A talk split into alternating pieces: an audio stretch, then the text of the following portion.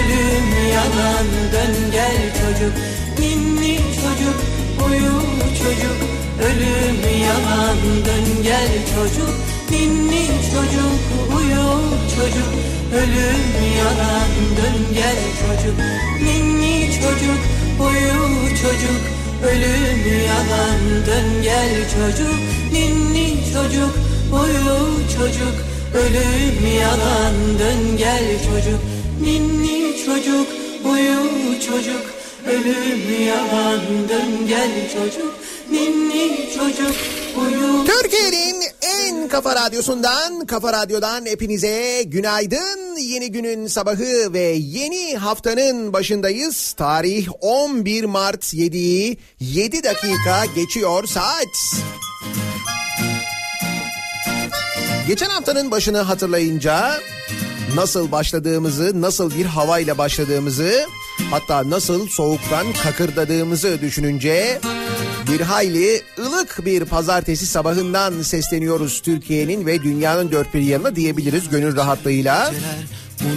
Hatta bir miktarda mevsim normallerinin üzerinde seyreden hava sıcaklıklarıyla geride bıraktığımız bir hafta sonu oldu.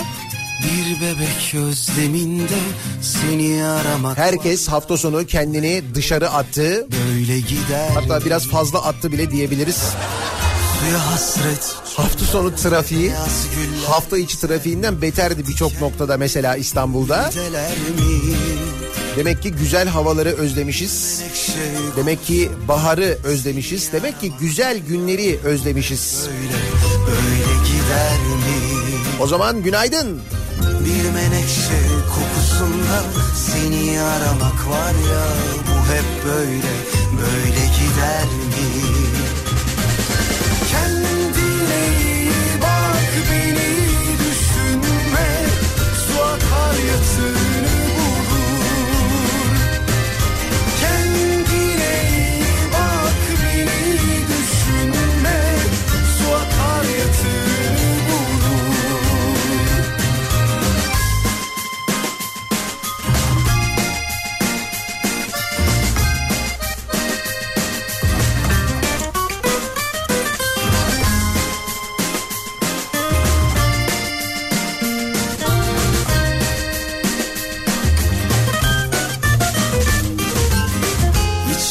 Peki fırtına kör kurşunla diner mi? Kavgalar kansız biter mi? Bir mavzer çığlığında seni aramak var ya Bu hep böyle, böyle gider mi?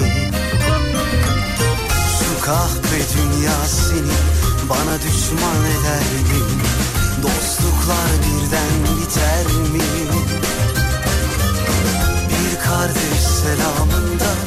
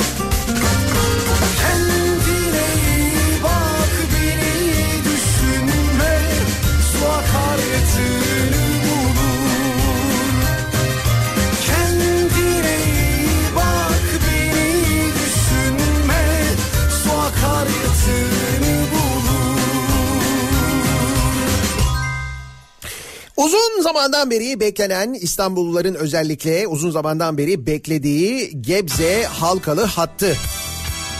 Yani işte Marmaray denen projenin tamamı aslında.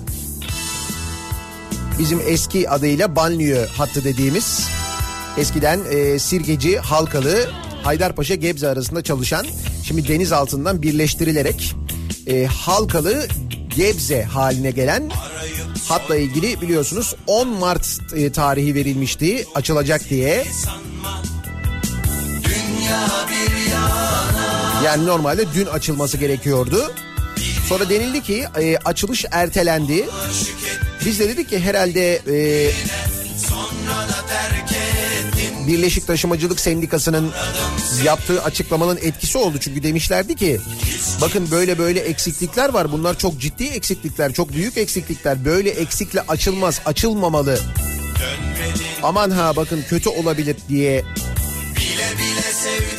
ki son zamanlarda tren kazaları konusunda çok fazla maalesef başımıza hadise geldi. Bunların hepsinin de yine işte mesela seçim şovu için erken açılması örneğin yüksek hızlı trenle ilgili Ankara'da yaşanan kaza Keza Trakya'da yaşanan kaza bunlar hep bir de ölümlü kazalar. Şimdi bunları da düşününce yakın geçmişte başımıza gelenleri bu uyarılar çok daha fazla anlam kazanıyor. Hatta Devlet Demir Yolları Genel Müdürü görevden alındı biliyorsunuz geride bıraktığımız ay. Ama hani neden görevden alındı ne oldu falan öyle bilgi alamıyoruz zaten. Milli Piyango'nun genel müdürü görevden alındı. Onu da bilmiyoruz sebebini. Sıkıldılar zar. Herhalde öyle yani. Neyse dediğim gibi onun da açılacaktı yani normalde dün e, açılacaktı. Ertelenince ben dedim ki herhalde bak bu uyarılar etkili oldu. O eksiklikler giderilecek öyle açılacak. Meğer onunla ilgili değilmiş. Meğer program uymuyormuş. Yani başka mitingler varmış. O yüzden ayın 12'si seçilmiş yani yarın açılıyor.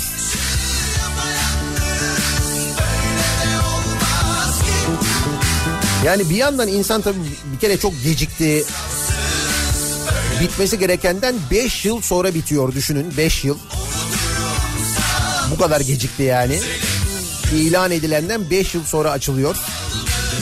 Mis gibi çalışan banyo trenleri vardı. Onlar kaldırıldı. İnsanlar yıllardır eziyet çekiyorlar.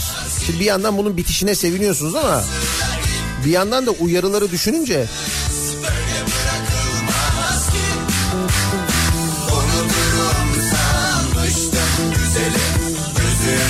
Gebze Alkalı Marmaray hattını henüz eksiklikler giderilmeden tüm yüksek risk uyarılarına karşın açılıyor.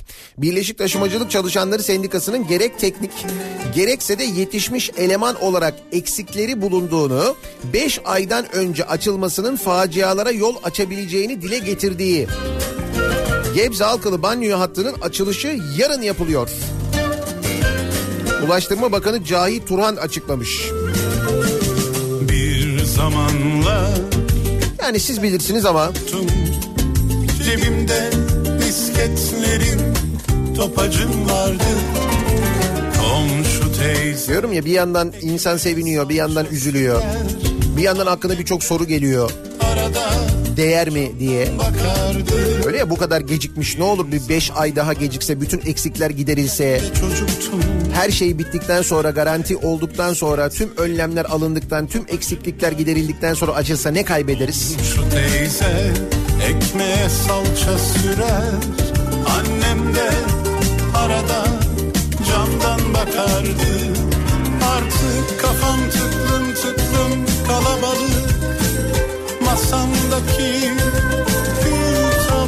tablası kadar. Önümde peynir, rakı, balık Yani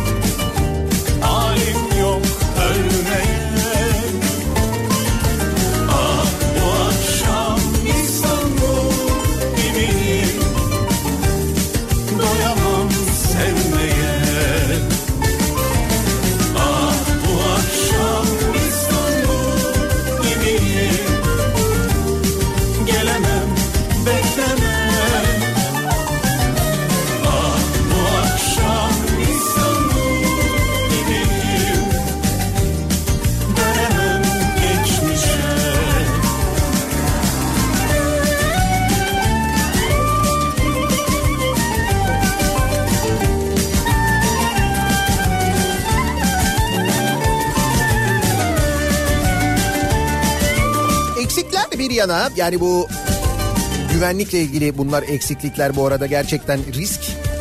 İki soru daha var e, Marmara ile ilgili. Bunları keşke sorsalar tabii biz hep böyle soruyoruz ama işte mesela Ulaştırma Bakanı bir yerlerde açıklamalar yapıyor. Mesela gazeteciler bunu sormadılar mı şu ana kadar? Sordular da bir yanıt mı almadılar? Aldılar da biz o yanıtı mı duymadık? Hani bu e, eksikliklerle ilgili iddialar var ne diyorsunuz falan diye. Dünyanın Olur da birisi eğer Ulaştırma Bakanı'na sorarsa ya da sorabilirse diyeyim ben ona daha doğrusu sorabilirse. Evet bu daha doğru oldu. Bir de şunu sorabilir mi? Bu e, Sirkeci Yedikule arası ne olacak? Sirkeci Yedikule arasında da bir banyo hattı var. Gayet işler vaziyette. istasyonlar duruyor. Mesela burada o eski banyo trenleri çalışamaz mı? Orada çok büyük bir nüfus var çünkü. O nüfus kullansa Sirkeci Yedikule arasını mesela.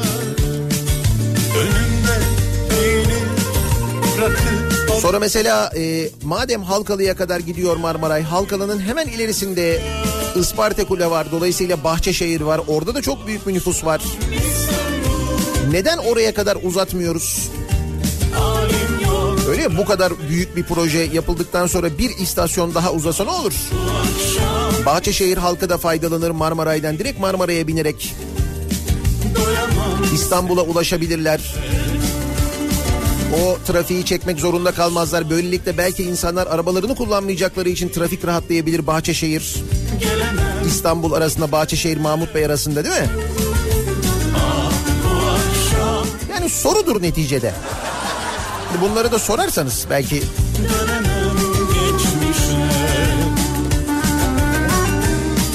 belki şöyle bir yanıt da alabilirsiniz. Aa hakikaten ha falan diye.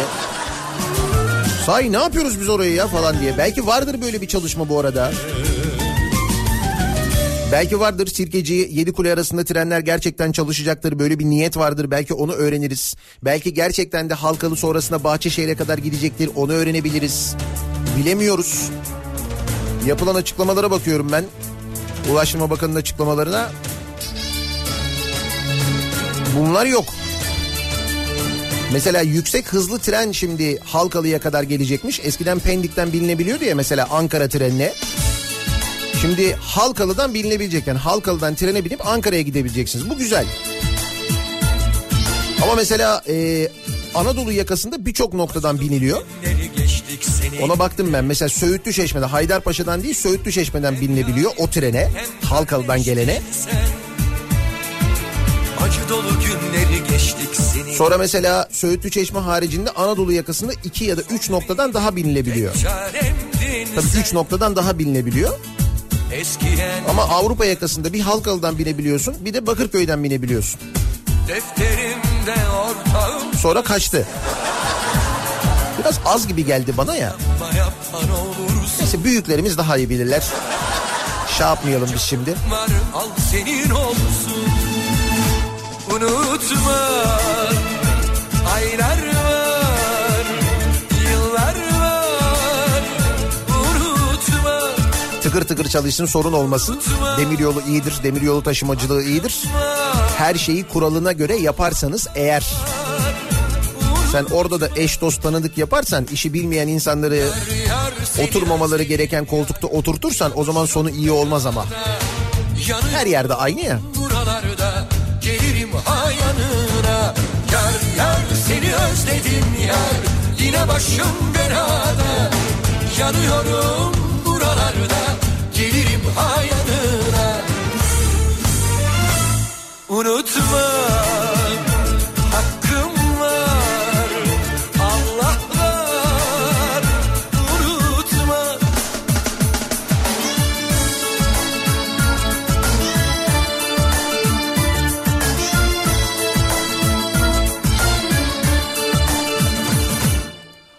Acı dolu günleri geçtik seninle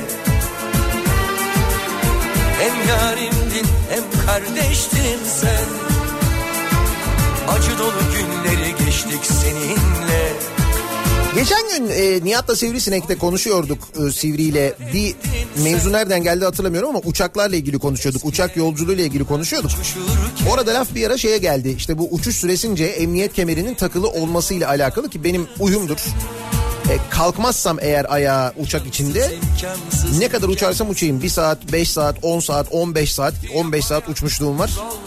Hiç kesintisiz. Emniyet kemerini asla çıkarmam. Mutlaka takarım. Takılı durur. Hatta mesela uyurken bile bazen böyle business'ta uçunca ayıp söylemesi millerle upgrade olup yani. mesela yatak oluyor koltuk ya o zaman o zaman bile ben mesela kemeri takarım. Bunun da çok önemli olduğunu bilirim çünkü birçok havacı arkadaşım var onların yaşadıklarını biliyorum ben. Bizatihi bu türbülanslar yüzünden sakatlanan kabin görevlisi arkadaşlarım var biliyorum. Onlardan duyduğum, onlardan dinlediğim için o uyarının ne kadar önemli olduğunu biliyorum. İstanbul New York seferini yapıyor Türk Hava Yolları uçağı. Geçtiğimiz gün TK1 sefer sayılı uçak New York'a inişine e, böyle bir saat kala yaklaşık çok şiddetli bir türbülansa giriyor. 38 bin fitte ve o sırada kemeri takılı olmayan 30 kişi yaralanmış sevgili dinleyiciler ki bunlardan bir tanesi kabin görevlisi. Onlar tabii çalışıyorlar. O sırada iniş hazırlıkları var. Ee, bir tanesinin bacağı kırılmış hatta büyük geçmiş olsun herkese. Uçuş ekibine de aynı şekilde. Ama işte diğer yaralananlar e, kemerleri takılı olmayanlar türbülans sırasında koltuğundan fırlayarak kafasını e, yukarıya vuranlar. İşte havacılık kuralları gerçekten de çok mühim. Maalesef hepsi böyle tecrübelerle kazanılmış. Hatta havacılık dilinde öyle derler. Kanla yazılmış kurallardır. Mutlaka o kurallara, o uyarılara uymak gerekir. Aman ha. Aklınızda olsun bundan sonraki uçuşlarınıza bakın. Tam da geçen işte radyoda konuştuğumuz gibi oldu. Nasıl bir pazartesi sabahına başlıyoruz? Nasıl bir sabah trafiğiyle başlıyoruz? Dönelim hemen trafiğin son durumuna. Şöyle bir bakalım göz atalım. Kafa Radyo Yol Durumu. Her pazartesi sabahı olduğu gibi hava ne kadar açık olursa olsun yine de yoğun diyebileceğimiz bir trafikle başlıyoruz. Köprü trafiği Ataşehir'in gerisinde ikinci köprüde Anadolu'dan Avrupa'ya geçişte birinci köprü trafiği Uzunçayır'a kadar ulaşmış vaziyette. Birinci köprüye Beylerbeyi tarafından da Üsküdar tarafından da gelişlerde çok ciddi yoğunluklar yaşanıyor an itibariyle. Yine Anadolu yakasında Tem'de e, Çamlıca gişeler öncesi trafiği arttığı gibi gişelerden çıktıktan sonra da Kartal sapağını geçene kadar bir yoğunluk hatta Sultanbeyli civarında da bir miktar yoğunluk var Sabiha Gökçen yönünde. Yine Anadolu yakasında E5'te Küçük Yalı sonrasına başlayan ve Göztepe'ye kadar devam eden bir yoğunluk var sevgili dinleyiciler. Avrupa yakasında Tem'de Bahçeşehir tarafı trafiği Bahçeşehir öncesinde başlıyor.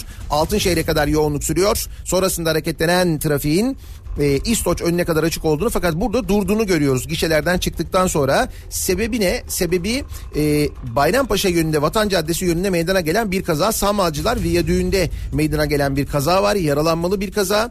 Kaza aslında e, atış alanı Samacılar Viyadüğü atış alanı yönünde olmuş yani karşı yönde. Fakat diğer tarafta kazayı izleyenler viyadük üzerinde meydana geldiği için kaza duruyorlar. Yavaşlıyorlar. Bu nedenle geriye doğru trafik İstoç'a kadar ulaşmış vaziyette. Köprü yönüne döndüğünüzde ise otogar sapağı sonrasında yoğunluklar yavaş yavaş başlamış görülüyor. E5'i kullanacak olanlar içinse Avcılar girişi Küçükçekmece arası yoğunluğu olmuş. Bu noktadan sonra hareketli bir trafik var fakat Şirin Evler civarı Şirin Evler İncirli arası ve Haliç Köprüsü öncesi Haliç rampası arası ki burada da E5'te e, Çağlayan yönünde bir e, araç arızası var. Oradaki trafiği yoğunlaştırmış vaziyette. Bir ara verelim. Reklamların ardından yeniden buradayız.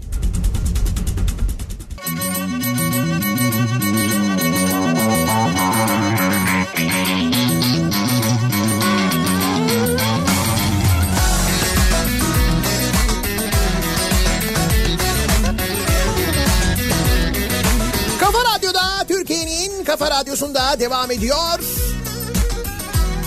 Daiki'nin sunduğu Nihat'la muhabbet. Ben Nihat Sırdar'la.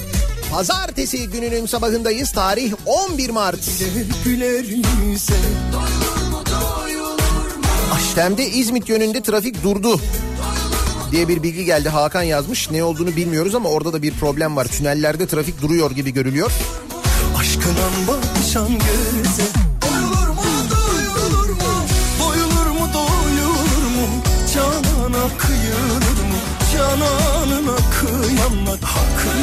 Soyulan da soyguncuymuş haberiyle başlayalım.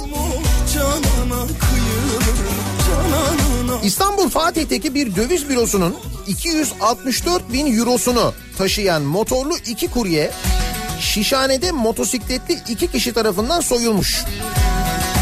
Iraklı kurye AS ile Irak asıllı Türk vatandaşı diğer kurye AJA biri kasklı, diğeri maskeli iki kişinin motorlarını devirdiklerini ve silah tehdidiyle para çantasını aldıklarını söylemiş. Hırsızlık böyle oldu demişler.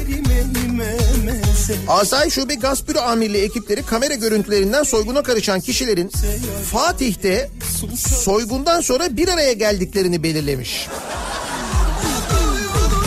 Ha birader siz bizi soymamış mıydınız ya? Ha ne haber ne yapıyorsun ya? Denk gelmişler. Sayılır Kuryelerden AJA'nın soyguncularla telefon irtibatı olduğu da tespit edilmiş. Soyguncular ya soyguncularla kuryelerin daha kuryelerin dahil daha önce de bir lokantada kurye ve garson olarak çalıştıkları daha sonra hepsinin işten ayrıldığı ve soygun yapmayı planladıkları öne sürülmüş.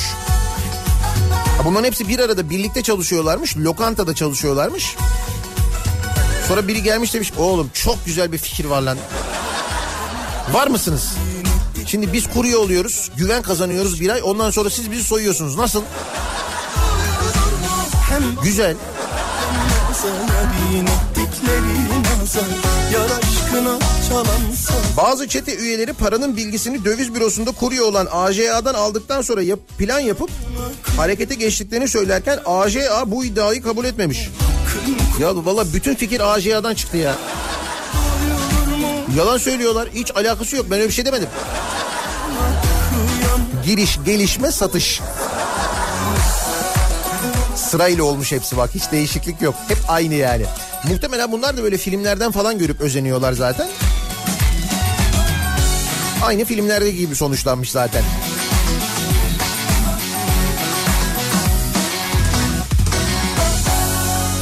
700 yıllık iki ağacı yaktılar. 700 yıllık iki ağacı yaktılar mı? Bursa'nın İznik ilçesinde 700 yıllık tarihi bulunan ve 6 yıl önce tescillenen servi ağaçlarına kimliği belirsiz kişi ya da kişilerce zarar verildi. İlçeye bağlı Elbeyli mahallesinde bulunan gövde genişliği 6, uzunluğu 20 metreyi bulan tescilli iki tarihi ağacın birinin gövdesindeki oyukta kimliği belirsiz kişilerce ateş yakıldı. Ağacın yanarak devrildiğini duyan mahalle sakinleri zarar veren kişi ya da kişilerin bulunmasını istedi. Ya bir insan öyle bir ağacın gövdesinde niye a- ateş yakar? Niye böyle bir şey yapmak ister? Leblebi koydum da sakız Ya mangalı nerede yaksak ya? He? Abi burada kovuk var hem ağaca da gerek yok. Burası zaten ağaç. Bak burada rüzgar da esmez, rüzgar da almaz. Burada kolay yanar. He doğru ya. Çok Gülüyorsun da böyle olduğunu biliyorsun değil mi? Yani kafa bu kadar çalışıyor çünkü yani. Yoksa bir insan neden 700 yıllık tescilli ağaca böyle bir şey yapsın? Yani o ağacın böyle görkemi karşısında saygı duyman gerekir. Ninnayı, ninnayı kız annem de gel oynayı, oynayı kız annem. Diyorum toplu bir ruh hastalığına doğru koşar adım gidiyoruz ya. Yani toplum olarak böyle bir ciddi problemimiz var.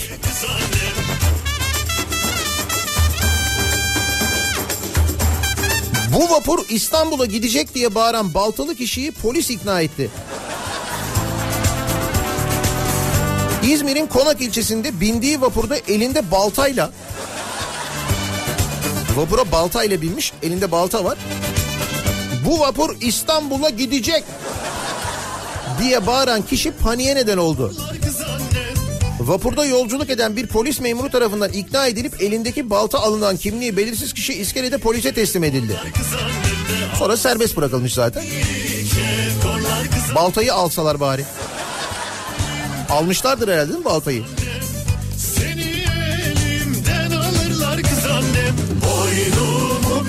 Diyorum çok sinirliyiz. Sinirler gerçekten çok ciddi bozuk yani bu sorun büyük problem.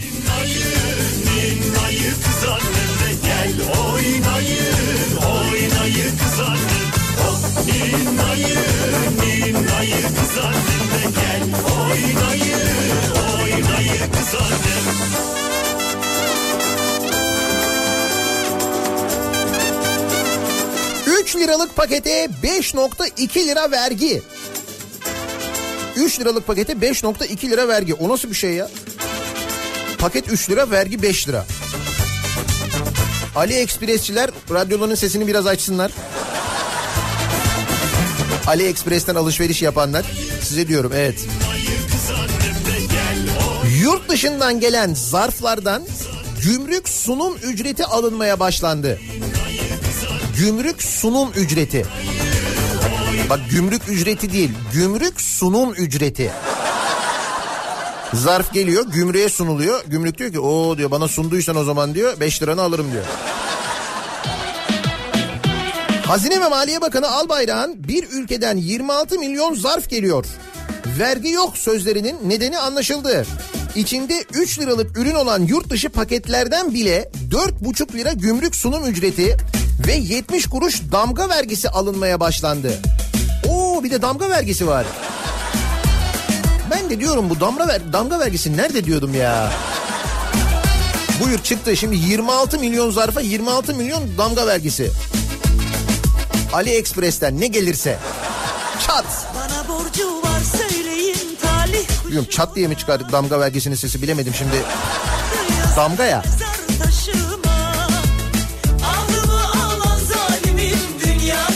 Hazine ve Maliye Bakanı Berat Albayrak'ın 27 Şubat'ta dile getirdiği bir ülkeden 26 milyon paket geliyor. O incecik zarflardan neler çıkıyor neler. Neler çıkıyor? Şimdi insan aklına tuhaf tuhaf şeyler geliyor. Ne çıkıyor acaba? Valla bana da zarflar geliyor. Benimkilerden şey çıkıyor işte böyle telefon e, ne bileyim kapları, işte şarj cihazı falan. Başka neler çıkıyor?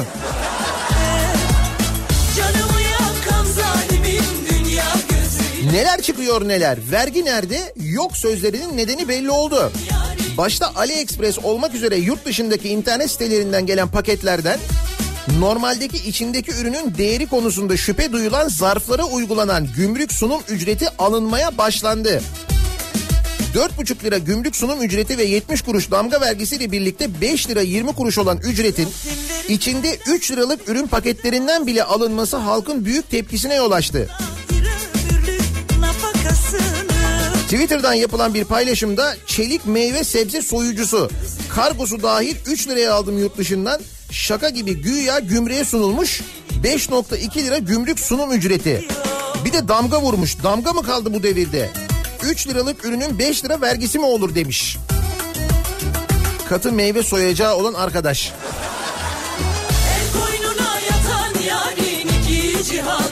Hadi hayırlı olsun.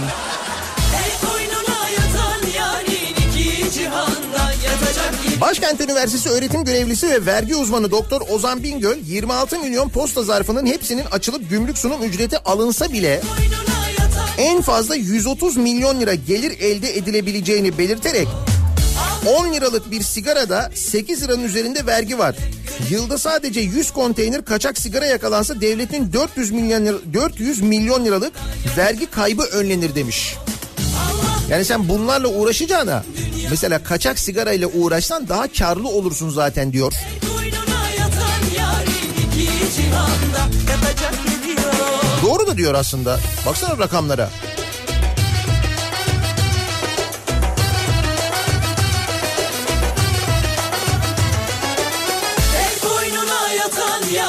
İki cihanda yatacak yeri yok. El koynuna yatan yarin iki cihanda yatacak yeri yok. El koynuna yatan cihanda Biz bayağı zamandır Canikos'u haberi okumuyoruz değil mi?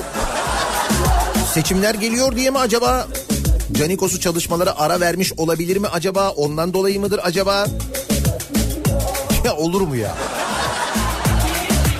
Su uyur, Canikos'u uyumaz. Bak en bildiğimiz Canikos haberlerinden bir tanesidir bu. Bahçeşehir Göleti İstanbul'la alakası olmayanlar bile bu e, mevzuyu biliyordur. Bahçeşehir diye bir toplu konut kenti var. E, çok böyle eskidir de aynı zamanda. İşte oranın bir göleti vardı. Böyle gölet, yemyeşil etrafı. E, Bahçeşehirlilerin gidip böyle nefes aldığı, alabildiği o zaman daha da fazla nefes alınacak alan vardı. Nefes alınacak her yere bina yapılınca orası daha da aslında kıymetli oldu. Derken Başakşehir Belediyesi orayı bina yapılsın diye sattı iyi mi? Bahçeşehirliler karşı çıktılar, mahkemelere gittiler. Mahkemeler dedi ki evet olmaz ne yapıyorsunuz?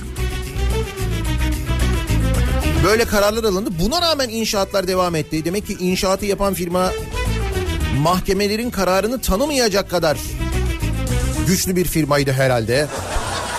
Ya da kanunen onlara öyle bir imtiyaz tanımıştı bilemiyoruz. gönül son gelişme şu. Bahçeşehir göletindeki inşaatın ruhsatı iptal edilmiş. Çivi bile çakılamaz, inşaat durdurulmalı demişler. Yıllardır tartışma konusu olan Bahçeşehir Gölet bölgesindeki lokanta, kafeterya, mağaza ve ofis inşaatının ruhsatları mahkeme kararıyla iptal edilmiş.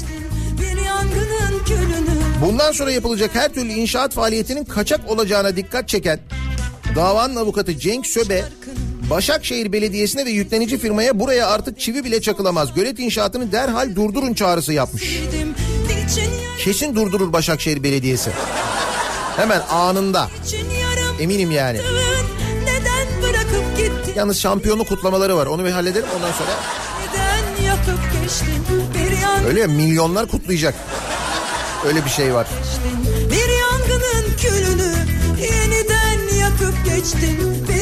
Yangının külünü yeniden yakıp geçtin. Gördüğün gibi Canikos'una kimse karşı duramıyor. Mahkeme, idare mahkemesi, Danıştay daha yukarı çıkıyorsun falan hiç.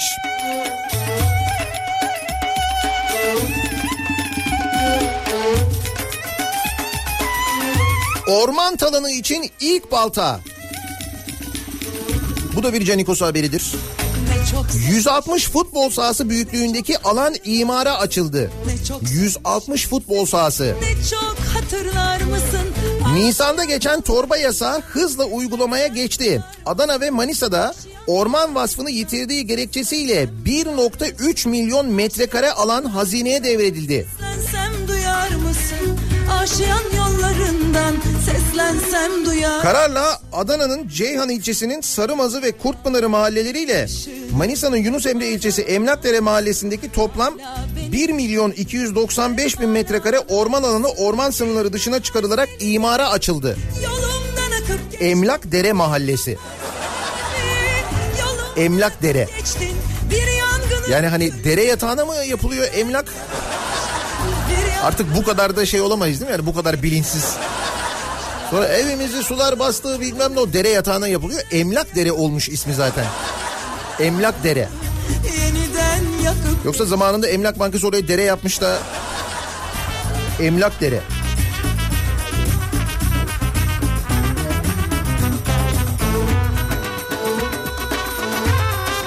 Bunlar Adana ve Manisa'ydı değil mi? Daha kıymetli arazilere gelelim. İstanbul'a dönelim mesela. İhanette son perde sırada bu arazi var. Şimdi bu habere geçmeden önce şunu hatırlayalım. Ee, tarım arazilerine yapılaşmaya müsaade edilmeyecek deniyor değil mi? İşte kamu spotu olarak da deniyordu. Daha geçtiğimiz günlerde böyle en yetkili isimler bunu söylediler değil mi? Her tarım alanına kalkıp beton yığınlarını dikersek bu vatana ihanet ederiz denildi hatta. Aynen böyle denildi değil mi? Cümle buydu. Tarım alanına her tarım alanına kalkıp beton yığınlarını dikersek bu vatana ihanet ederiz denildi değil mi? Denildi bu cümleyi hatırlıyoruz. Şimdi bu aklınız, aklınızın bir kenarında dursun. Şimdi bu haberi dinleyin. Beykoz Dereseki'deki ormanlık alanın Çevre ve Şehircilik Bakanlığı eliyle imara açılmasının ardından ki oraya Nun Vakfı okulları yapıldı. Büyükşehir Belediyesi'nin de Beykoz Belediyesi'nin de itirazlarına rağmen Çevre Bakanlığı dedi ki yapılır yapılır dedi yapıldı. Orman ormanın içine yapıldı. boynu Şimdi de ormanlık alanın komşusu durumundaki Hoşken yok 111 bin metrekarelik tarım arazisi imara açıldı. Bak Beykoz diyorum. Dereseki diyorum. Tarım arazisi diyorum. Beton yığınları diyorum.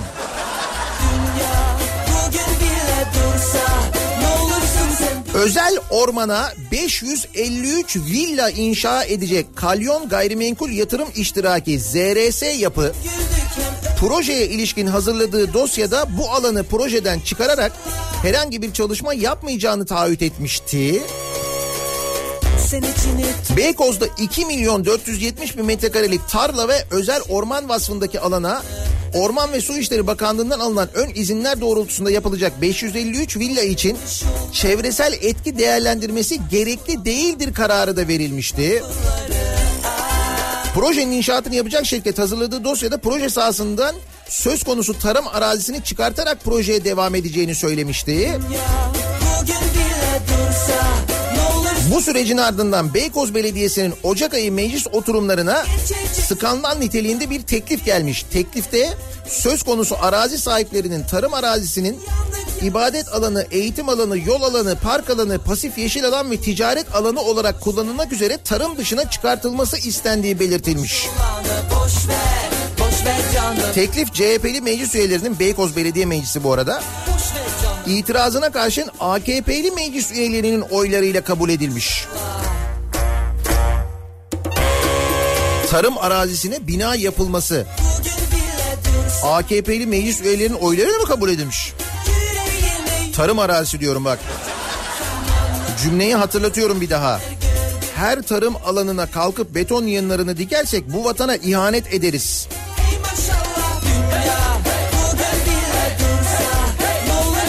Bir terslik var değil mi? Var. Geçecek zamanda Biz ne günler gördük Hem güldük hem öldük Yandık yandık söndük Hey maşallah 27 milyon harcandı. Yıkılması için 20 milyon gerekli.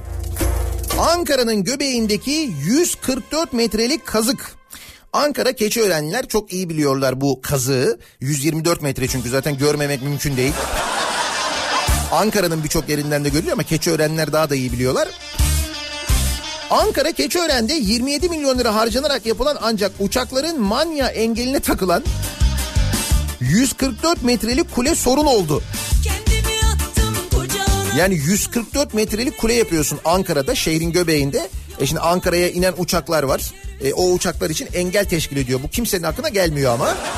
Kimse sormuyor bunu yani.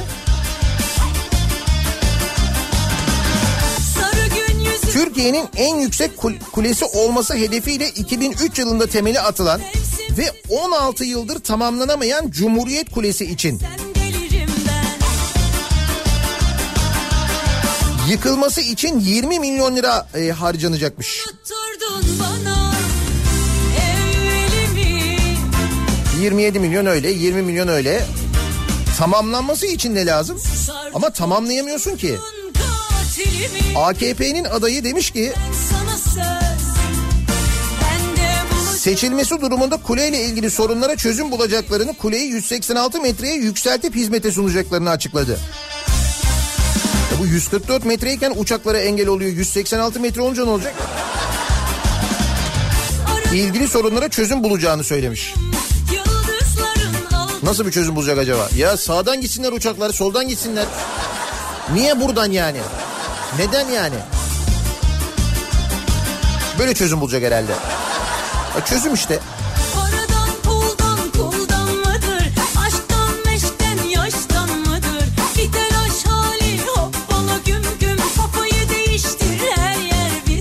Bu arada bak Ankara demişken e, şimdi seçim çalışmaları da sürüyor. Aslında bu da mesela bu seçim çalışmalarının tartışma konularından bir tanesi bu Ankara'daki kule. Bir de Ankara'da e, Ankara'da böyle bazı duvarlara alt geçitlere yazılar yazılıyor. Şimdi bu Melik Gökçek zamanında kalma bir uygulama. Melik Gökçek aday olduğu zamanlarda ya da böyle bir kamuoyunda bir tartışma olduğunda kiminle polemiğe girdiyse e, onu zor durumda bırakacak yazılar e, böyle duvarlara yazılıyor. Billboardlar falan bir anda ortaya çıkıyor peydah oluyordu. Ankaralılar çok iyi bilirler. Ankara dışında yaşayanlar da mutlaka duymuşlardır, hatırlıyorlardır bunu.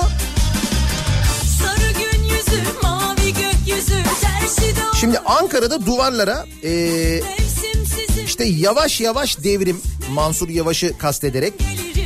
İşte her Biji Mansur gibi e, yazılar yazılıyor. İşte böylelikle Mansur e, şey var ya e, AKP'nin adayının Mehmet Özasekin'in de işte Mansur Yavaş gelirse işte PKK'lılar belediyede çalışacak falan gibi böyle Ben iddiaları var ya. Sanki bunu destekler gibi böyle duvar yazıları. Bu duvar yazılarını e, yazan adam yakalanıyor. Duvar yazısını yazan adam yakalanıyor Ankara'da. Kim çıkıyor peki? Ee, belediyenin bir şirketinde genel müdür yardımcısı çıkıyor. Bak belediye şirketinde genel müdür yardımcısı yazmış bu yazıları. Hani mesela şey de yok yani işte bir böyle bir, hani belediyeyle alakası olmayan birine yazdıralım falan diyor. Öyle de rahatlar yani. Belediyenin şirketinde genel müdür yardımcısı çıkmış adam ya. O yazıları yazan iyi mi?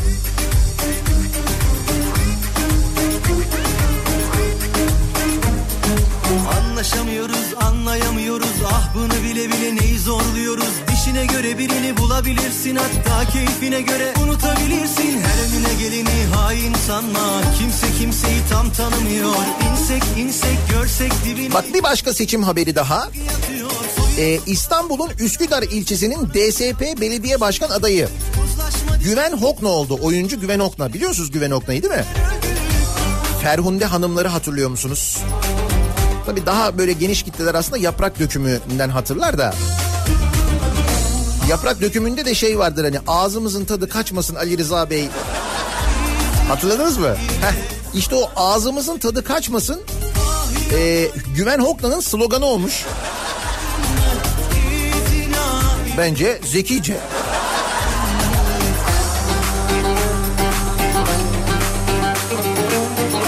Türk tiyatrosunun duayen ismi Hokna 22 Şubat'ta adaylığının duyurulmasının ardından ki bu arada e, şeyde ikinci baharda da muhteşem oynuyordu Güven Hokna onu da unutmamak lazım. Duyurulmasının ardından Üsküdar sokaklarına çıkarak seçmenlerle buluşmaya başladı. Hokna seçim için de özellikle Twitter'da esprilere konu olan aman Ali Rıza Bey tadımız kaçmasın repliğini kullanıyor. Sloganı buymuş. Ağzımızın tadı kaçmasın hadi artık Üsküdar. Slogan bu. Nasıl? Bence güzel.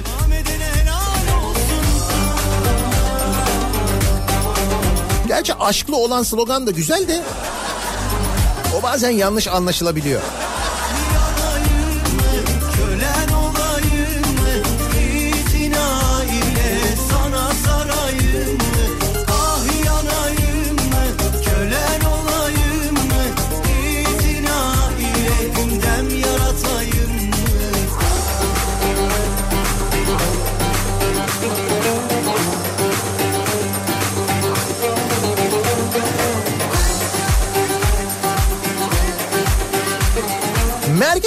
Bankası'nın Türkiye'de ücret dinamikleri araştırması varmış sevgili dinleyiciler.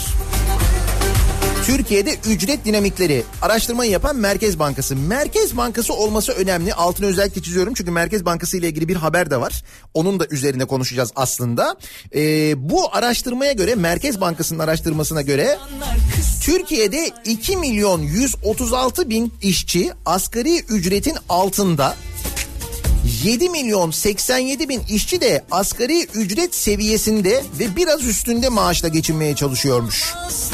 Ki bu ücret yani asgari ücret, asgari ücretin biraz üssü sefalet ücreti olarak e, adlandırılıyor aslında. Açlık sınırının altında, yoksulluk sınırının çok çok altında ki yoksulluk sınırı 6323 lira. İhtimal bile vermedi. Hal böyle. Üstelik bu araştırmayı yapan da e, Merkez Bankası. Şimdi bir parantez açalım. Merkez Bankası ile ilgili şu habere bir göz atalım. Çatlayanlar, patlayanlar, kıskananlar bir dursun. Aşkımız ona buna ona buna kapak olsun. Gelene de geçene de dersin. Merkez Bankası malum Türkiye'nin en köklü kuruluşlarından bir tanesi. Merkez Bankası'nın kendi tesisleri var, binaları var. Bu binaların içinde kocaman kocaman salonları var. Değil mi? Mesela Merkez Bankası'nın bi- biliyorum hani Türkiye'nin birçok kentinde şubesi var. O şubelerinin de böyle kendine ait tesisleri, salonları var. Merkez Bankası'nın birçok yerde böyle toplantılarını örneğin organize edebileceği salonları var. Ama Merkez Bankası ne yapmış? Kendi salonlarını kullanmamış. Enflasyon raporlarını 5 yıldızlı otellerde açıklamış. Ve 9 toplantı için 1.2 milyon lira kira ödemiş Merkez Bankası. 1.2 milyon lira salon ücreti kira ödüyor. Bak kendi salonları var, kendi binaları var, kocaman kocaman. Bir türlü tutmayan enflasyon hedefinin Anı gördü. 5'i Ankara'da, 4'ü İstanbul'da anlatılmış. En düşük ödeme 77 bin lirayla Ankara Hilton, en yüksek ödeme ise 190 bin lirayla Shangri-La Bosporus'a yapılmış. Merkez Bankası enflasyon rakamlarını Shangri-La Otel'de mi açıklamış? Ne diyorsun la? Shangri-La ya hani o yüzden la. gelene de geçene de ders olsun. Halbuki mesela Ankara Merkez Bankası la desen. Yani Merkez Bankası salonunda açıkçası Shangri-La kadar olmasa bile Olla da güzel olabilir onun için söylüyorum. çatlayanlar, patlayanlar. He, tabii çatlayanlar patlayanlar. Bak böyle yerde de enflasyon rakamımızı açık tutmadı ama gerçi olsun diye. Ona buna ona buna kapak Şimdi hem Merkez Bankası bu tespiti yapıp yani Türkiye'de aslında bir kriz olduğunun da tespitidir bu rakam. Ona buna kapak olsun. Gelene de geçene de ders olsun. 9 milyondan fazla kişinin sefalet ücreti alıyor olması bizzat Merkez Bankası'nın raporlarıyla ortaya çıkmışken bir de Merkez Bankası'nın böyle paraları saçması ayrı bir mevzudur da öyle ya insan biraz tasarruf bekliyor. olmazsa. Şimdi biz mesela e, nelerden tasarruf ediyoruz? Öyle ya bir ortada ekonomik kriz var biliyoruz. Yani bunu artık kimse inkar edemiyor. Hatta bakın mesela İstanbul adayı Binali Yıldırım, AKP'nin İstanbul adayı Binali Yıldırım bile ya bir ekonomik daralma var. Yani bunu kabul etmek lazım falan diyerek geçen hafta sonu hatta bir orada bir, bir art parantez daha açayım ben. Binali Yıldırım o röportajı sırasında şey de söylüyor. İstanbul'un diyor silüetini bozacak yapılarla mücadele edeceğim, e, dik duracağım bunların karşısında diyor. Hani böyle ben belediye başkanı olunca bunlara izin vermeyeceğim yok. Yani direneceğim diyor hatta aynen kelime bu direneceğim diyor. Artık nereye kadar direnebilirsek yani. Aşkımız ona buna ona buna kapak olsun. Gelene de geçene de ders olsun. Ders olmazsa o olsun.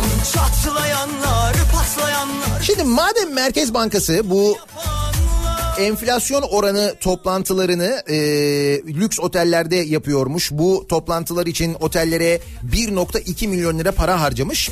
Demek ki Merkez Bankası'nda da nasıl tasarruf etmesi gerektiği konusunda belki fikir verebiliriz diye düşünerek dinleyicilerimize soruyoruz. Siz nasıl tasarruf ediyorsunuz acaba diye. Ders olmazsa o. Çatlayanlar Patlayanlar Çatlayanlar Patlayanlar. Kıskananlar bir dursun. Aşkımız ona buna ona buna kapak olsun. Gelene de geçene de ders olsun. Ders olmazsa o olsun. Aşkımız ona buna ona buna kapak olsun. Gelene de geçene de ders olsun Ders olmazsa olsun Aşkımız ona buna ona buna kapak Tasarruf etmek için bu sabahın konusunun başlığı.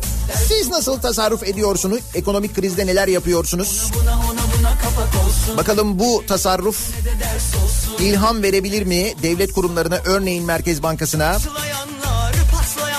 Bundan sonra toplantılar bel- belki lüks otellerde olmayabilir, belki kendi tesislerinde olabilir. Havalar düzeliyor, açık havada yapılabilir. Değil mi? Bahçede böyle püfür püfür esen bir yerde belki olabilir. Belki bu yönde de işe yarayabilir. Tasarruf etmek için bu sabahın konusunun başlığı soruyoruz dinleyicilerimize. Siz tasarruf etmek için neler yapıyorsunuz acaba diye tasarruf yöntemlerinizi bize e, yazmanızı istiyoruz. Sosyal medyada böyle bir konu başlığımız, bir tabelamız, bir hashtagimiz mevcut. Buradan yazabilirsiniz. Twitter'dan et Nihat Sırdar yazarak takip edebilir. Mesajınızı bana ulaştırabilirsiniz. Facebook sayfamız Nihat Sırdar fanlar ve canlar sayfası nihat.nihatsırdar.com elektronik posta adresimiz. Reklamlardan sonra yeniden buradayız.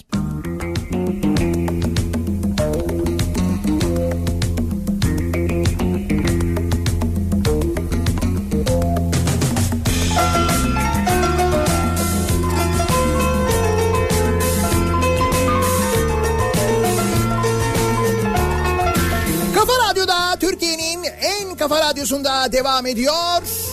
Daha 2'nin sunduğu Nihat'la muhabbet ben Nihat Sırdar'la pazartesi gününün sabahındayız. Bu sabah seri Canikos'u haberi yaptığı gündem. O kadar çok Canikos'u haberi okuyunca doğal olarak rakamları duyunca paraları duyunca tarım alanlarının imara açıldığını duyunca İstanbul'da Beykoz'da mesela doğal olarak ne diyoruz? Anası da yesin, babası da yesin, yesin anam yesin, Canikos'u yesin. Anası da yesin, babası da yesin, yesin anam yesin, Canikos'u yesin.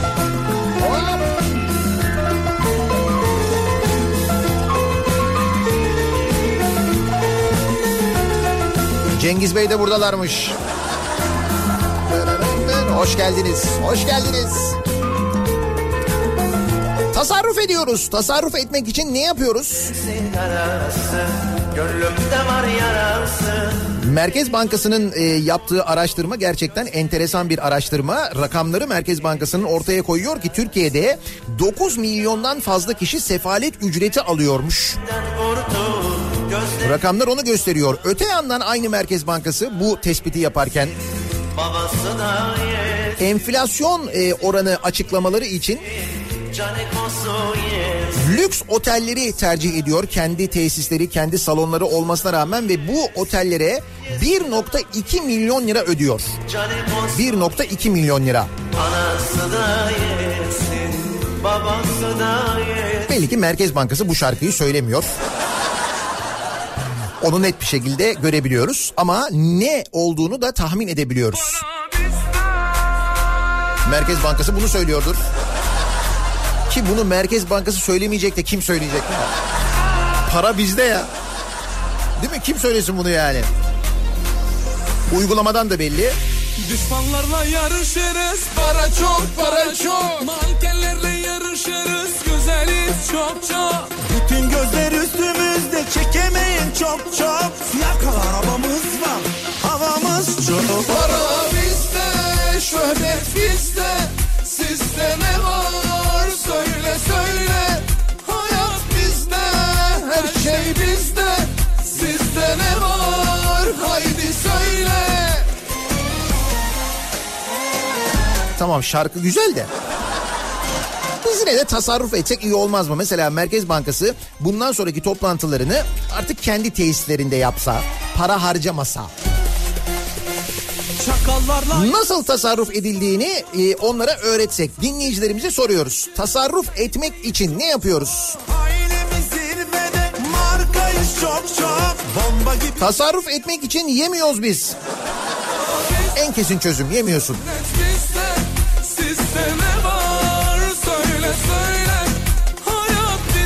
Soğan ve patates almayarak tasarruf ediyorum diyor Aykut göndermiş.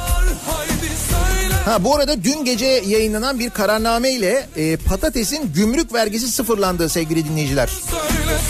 Evet patatesin gümrük vergisi sıfırlandı. Patates ithal ediyoruz. Heyt be para bizde kardeşim. Kendi topraklarımızda patates ekmiyoruz. Ekene e, ne muamelesi yapıyoruz? Vatan haini muamelesi yapıyoruz. Vay ektin de stokluyorsun da. Değil mi öyle yapıyoruz?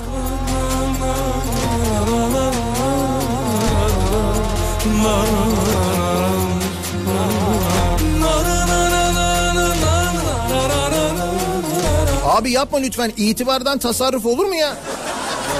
Yok yok artık itibardan da tasarruf etmemiz gereken dönemdeyiz bence. Tasarruf etmek için A8'i satıp Passat'a dönüyoruz. Yanlarına Passat'ı çekeceğiz diyor mesela bir dinleyicimiz.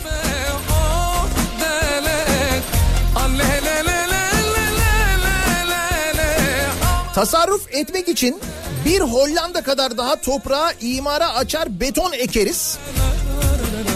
Neyse ki Hollanda var oradan ithal ederiz.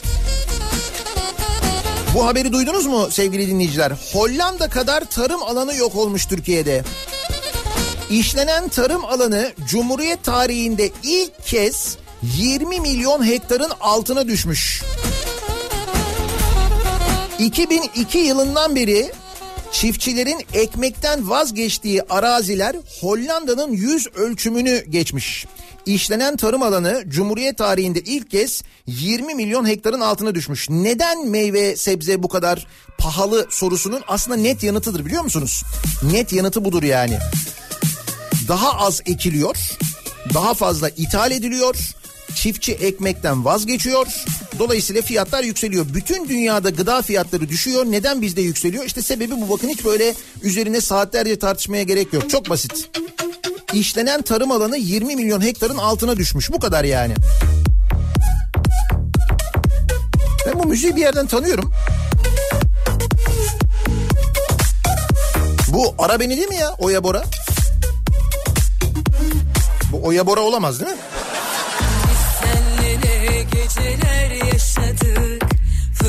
Yok. Emrah Karaduman Fit Çağla'ymış. Feyat yazıyor ya arada. Sormadım sen söyle Oya Bora değil yani. Senden sonra da oldu aşklarım Ama inan Anam ara beniye bak ne olmuş. Oya Bora bunu dinlemiş mi? Ya dinlemiş de izin vermiş yani öyle mi? Tabii tercihtir neticede.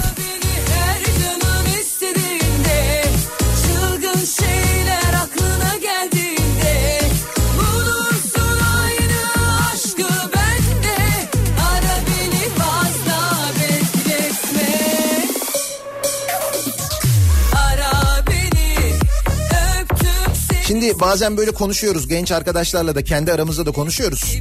90'ların müziğini niye seviyoruz biz? Neden 90'lar? Diyorlar ki işte o dönem öyleydi şimdi böyle falan. 90'lar 90'ların popuyla bugünkü pop arasındaki fark ne?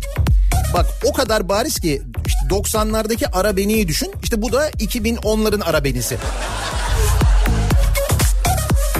Yani fark bu. O yüzden biz onu seviyoruz. Ya bence o daha güzelmiş. O sound diyorlar ya o daha güzelmiş. Ara beni canın istediğinde Çılgın şeyler aklına geldiğinde Bulursun aynı aşkı bende Ara beni fazla bekletme Ara beni öptüm seni Evet aradaki farkı anlamak için çok güzel örnek oldu ya. Neden 90'ların müziği daha iyi? Aha bunlar işte beğenen de vardır mutlaka. Bu tarzı seven de vardır. Bu daha iyi diyen de vardır ama... Anam ara beniye bak.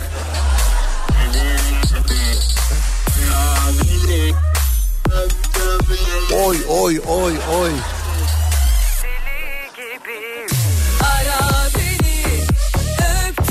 Şimdi orijinalini dinleyelim bir de orijinalini görelim. Neden 90'ların müziği daha iyi görelim. Öyle ya ispat edelim yani. Bu 2010'ların müziğiydi işte. Bu da orijinali.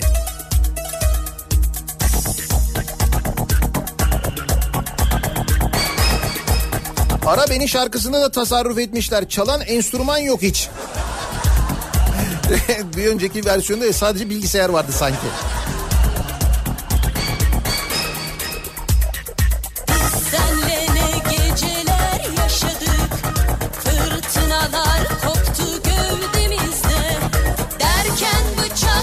Yani bu daha iyi değil mi ya?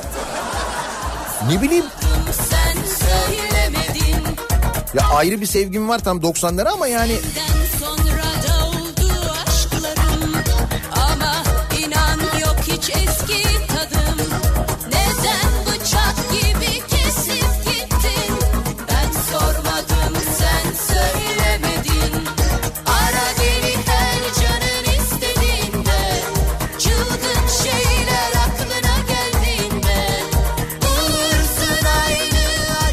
be kendime geldim ya. Bir iyi oldu değil mi?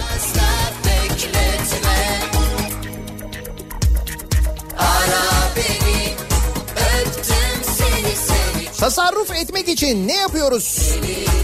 Ekmek, yoğurt, turşu, peynir, kaymak, konserve, zeytin ve reçeli evde yapıyoruz. Yaz aylarında alınan sebzeler kış için dondurucuda saklanıyor. Tasarruflu da oluyor ama evde yapılanın daha lezzetli olması da cabası. O da doğru. Tasarruf etmek için kıymetli eşyalarımı sıkı koruyorum. Ne olmuş?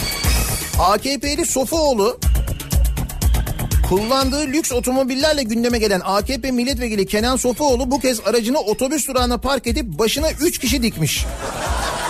yaşadık Emirerleri. Değil mi? Onları dikmişler herhalde. demizde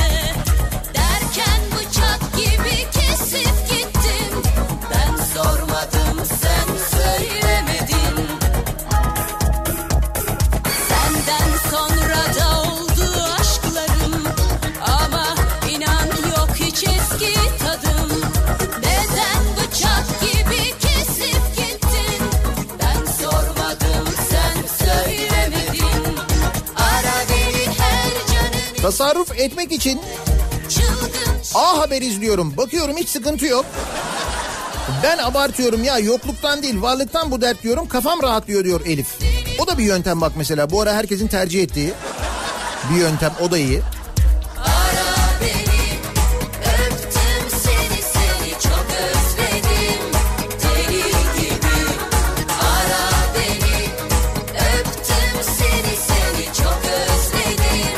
Tasarruf etmek için artık evde kalan yemekleri ertesi gün işte yiyorum, işe götürüyorum diyor bir dinleyicimiz. Dün pazara gittim. Patlıcan 12, biber 12, bakla 7, marul 5, domates 6 lira. Tasarruf etmek için hiçbirini almadım. Kafam rahat. Tabii hiçbirini almayınca.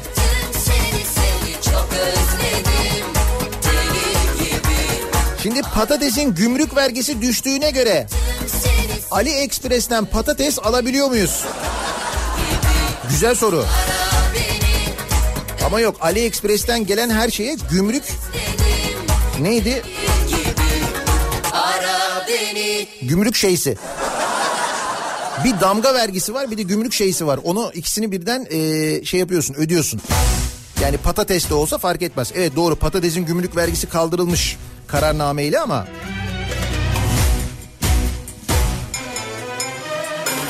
Tasarruf etmek için diyor Nilperi mesela kahvaltıda beluca havyarı yemiyoruz artık avokadolu tosta talim ediyoruz. Avokadolu tost mu zor ya gerçekten. Değişen bir şey yok Hayat dedim, sınav dedim Bir dersti bu öğrendim Bugün yarın bir Tasarruf etmek için Mısır'dan soğan ithal ediyoruz. Mısır'dan. Aynen öyle bak Mısır'dan ithal edilen soğanın yalan dünya Etiketi var. Menşei Mısır diye yazıyor.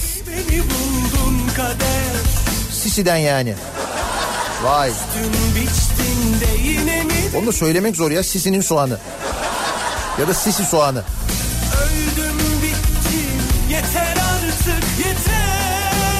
Tasarruf etmek için yemek yemiyorum. Eski yediklerimi hatırlayınca karnım doyuyor. Bunu da not alalım. Bu da güzel yöntem. Gittin geldin de yine mi beni buldun kader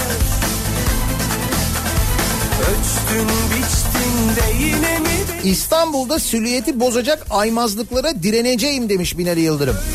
Direneceğim. Bak. Yani İstanbul'da silüeti bozacak aymazlıklara izin vermeyeceğim değil. Yıldırım dikey yapılaşma için silüeti daha da kötüleştirecek işlere direneceğim. Ancak bu kolay iş değil. 8 ayrı kuruluşun imar hakkı var. Başkası yaparsa da mahkemeye gidip durdurabilirsin demiş. Peki bu 8 ayrı kuruluşa imar hakkını kim verdi? CHP zihniyeti değil mi? Geride kalan yıllar içinde tabii.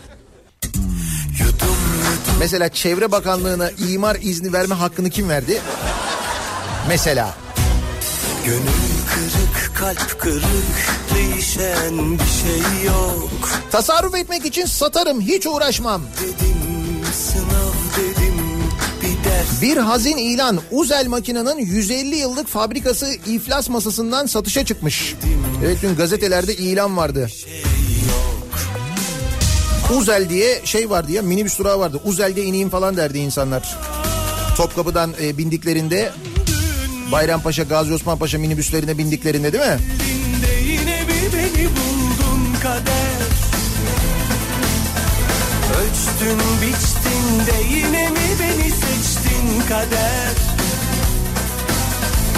Öldüm bittim yeter artık yeter İşin gücün yok mu birader? Gittin geldin de yine mi beni buldun kader? Ölçtün biçtin de yine mi beni seçtin kader? Öldüm bittim yeter artık yeter. Tasarruf etmek için ne yapıyoruz? Domates, patlıcan almayarak enflasyonla topyekun mücadele ediyorum diyen var. Tasarruf etmek için maaş aldığım gün hiçbir borcumu ödemiyorum. O gün kendi kendime ne çok param var hiç harcamamış. Bu ay iyi tasarruf etmişim diye rahatlıyorum. Bu rahatlık bana bir ay yetiyor. Her şeyden önce ruhsal tasarruf önemli. Ertesi gün ödüyorsun ama değil mi? Ama bir gün o mesela aklında kalıyor yani. Oh diyorsun yani. Ölçtün biçtin de yine kader Öldüm bittim yeter artık yeter Tasarruf etmek için mümkün olduğu kadar kadın aday göstermiyoruz. Çok masraflılar çünkü. Herhalde siyasi partiler böyle düşündükleri için olsa gerek değil mi? Kadın adaylar masraflı diye mi düşündüler nedir? 6 partinin gösterdiği 3646 aday var. Belediye başkanlığı adayı 6 parti toplam 3646 aday göstermiş ve bunun kaç tanesi kadın biliyor musunuz sevgili dinleyiciler? Kaçı kadın? 245'i kadın. 3646'da toplam 245 kadın aday var. Da Tasarruf etmek için herhalde.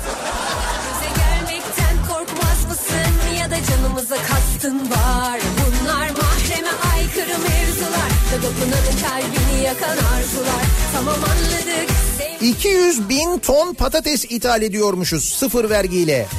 göster 200 bin ton. Herkesin içinde sevgiye boğdum Samaşalaşanlar herkes seni izler Ben diyorum ki yanımda sevgi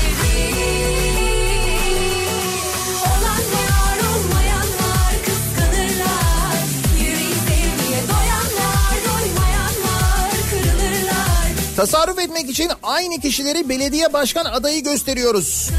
Misal 15 yıl Zeytinburnu Belediyesi'ni yöneten Murat Aydın'ı Beykoz adayı yaptık. Dün gördüm her yer Beykoz benim aşkım afişi doluydu. Evet ya o biraz tuhaf olmadı mı?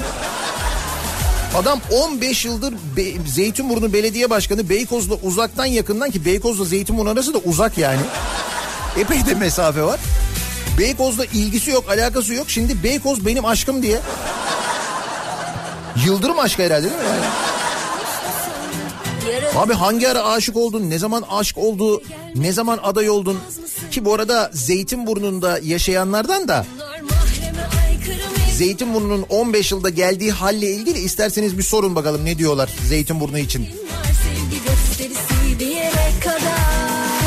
Herhalde memnunlar o kadar yıldır seçtiklerine göre. Bir de öyle bir şey var tabii yani. Ama tabii 15 yıl Zeytinburnu'ndan sonra birden Beykoz benim aşkım. Yani çok hızlı olmuş.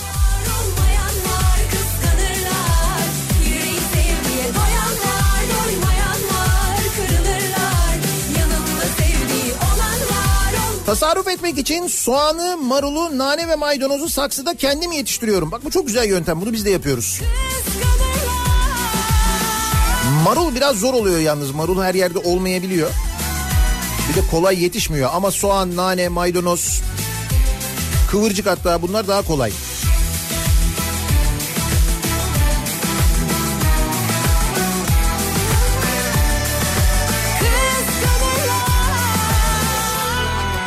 Tasarruf etmek için gül yerine karanfil alıyoruz diyor Mehmet göndermiş. E tabi şimdi gülü öyle herkes alamaz biliyorsun onu anca zenginler. Protesto için gül bırakırlar biliyorsun. Duygulara bir gülüşle kavuşmakmış aşk Sana anlatılan her masala bile bile aldanmak Tasarruf etmek için dışarıdan almak yerine kendim üretir fiyatını kendim belirlerim. Neyi kendim üretiyorum? Doları. Vallahi benim aklıma gelmişti. Biz niye dolar basmıyoruz diye düşünmüştüm. onu. Meclis başkanının açıklamasını duydunuz mu? Türkiye Büyük Millet Meclisi Başkanı Mustafa Şentop diyor ki doları basan biz değiliz. Fiyatını belirleyen biz değiliz demiş. Nasıl tespit? Tespit gibi tespit bence.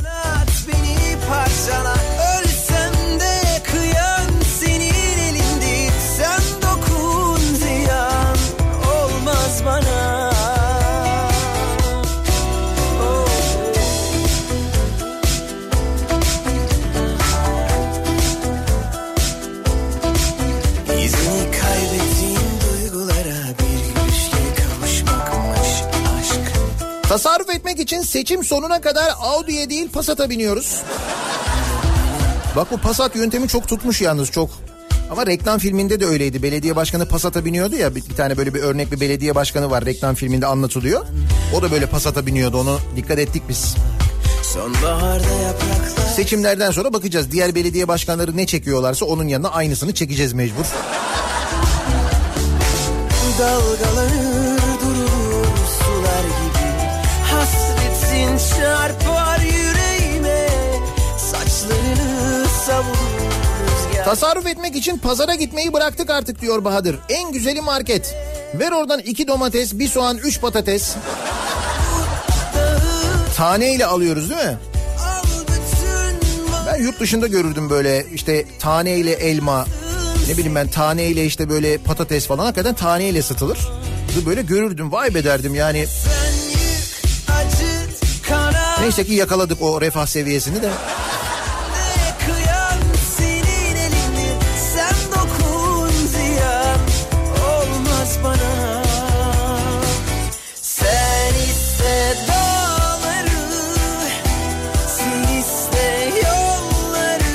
Hazer Oruçkaya göndermiş.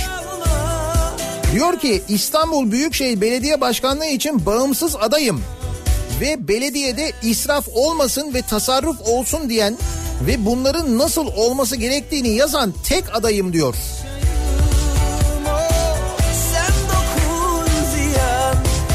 Şimdi itibardan tasarruf tabii hakikaten yazmış kalem kalem yazmış biliyor musun kendisi bravo. Sen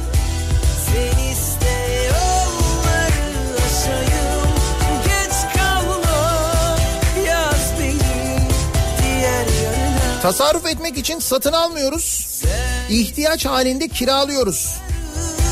Ne de olsa Beşiktaş'tayız. Örnek Kagawa hem uzatmada gol atıp adamı mutlu da ediyor. Değil mi? Düğüne girdi. Oyuna girdikten sonra uzatmada gol attı.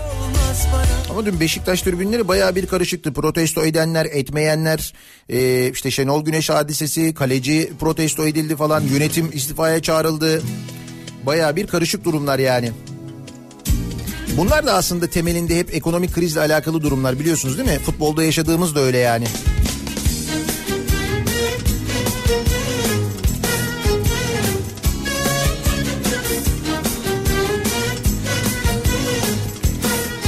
Ben 10 yaşındayım adım Ilgın. Tasarruf etmek için boşa yanan lambaları söndürüyorum. Babamdan yazdım. Aferin sana Ilgın.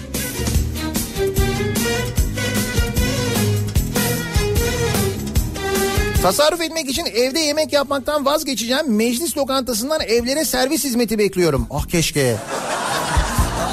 Vişneli Tayfır. Bak hala yiyemedik ha. Dertle doldum gayrı seve seve Sevdam olmadı Gönlüm Tasarruf etmek için çok sivri olduğu için biber alamıyoruz. Sivri biberin kilosu 15.90 mı? kalmadı Ne kadar sivri olabilir ya? 15.90. Kederlerden yalnızlıktan dokunmayın Allah aşkına söyleyemem derdimi ben kimselere Tasarruf etmek için Merkez Bankası kombiyi kapatsın. Havalar ısındı artık. Merkez Bankası kombiyle mi ısınıyormuş? Onlar zaten otelde ısınıyorlar onu anladık. bile bile Tasarruf etmek için iki parti okey kaldığı zaman üçüncü partiyi oynamıyorum. Emekli için biraz ağır oluyor üç parti. Emeklilerin de maalesef en büyük dertlerinden bir tanesi bu. Bizim garajda da çok emekli nüfusu var. Çetin var, Kamil var. Onlar da emekliler. Şeref abi var. Ama onlar da çözümünü buldular mesela. Yancılar var onları ortak alıyorlar. Israrla oynuyorlar yani. Benimle. Allah aşkına söyleyemem derdimi ben kimselere Allah adına ayrılamam kederlerden yalnızlıktan dokunmayın Allah aşkına söyleyemem Merkez Bankası Türkiye'de 9 milyondan fazla kişi 9 milyondan fazla kişinin sefalet ücreti aldığı tespitine neden olan rakamları açıklamış. Türkiye'de 2 milyon 136 bin kişi, işçi asgari ücretin altında 7 milyon 87 bin işçi de asgari ücret seviyesinde ve biraz üstünde maaşla geçinmeye çalışıyormuş.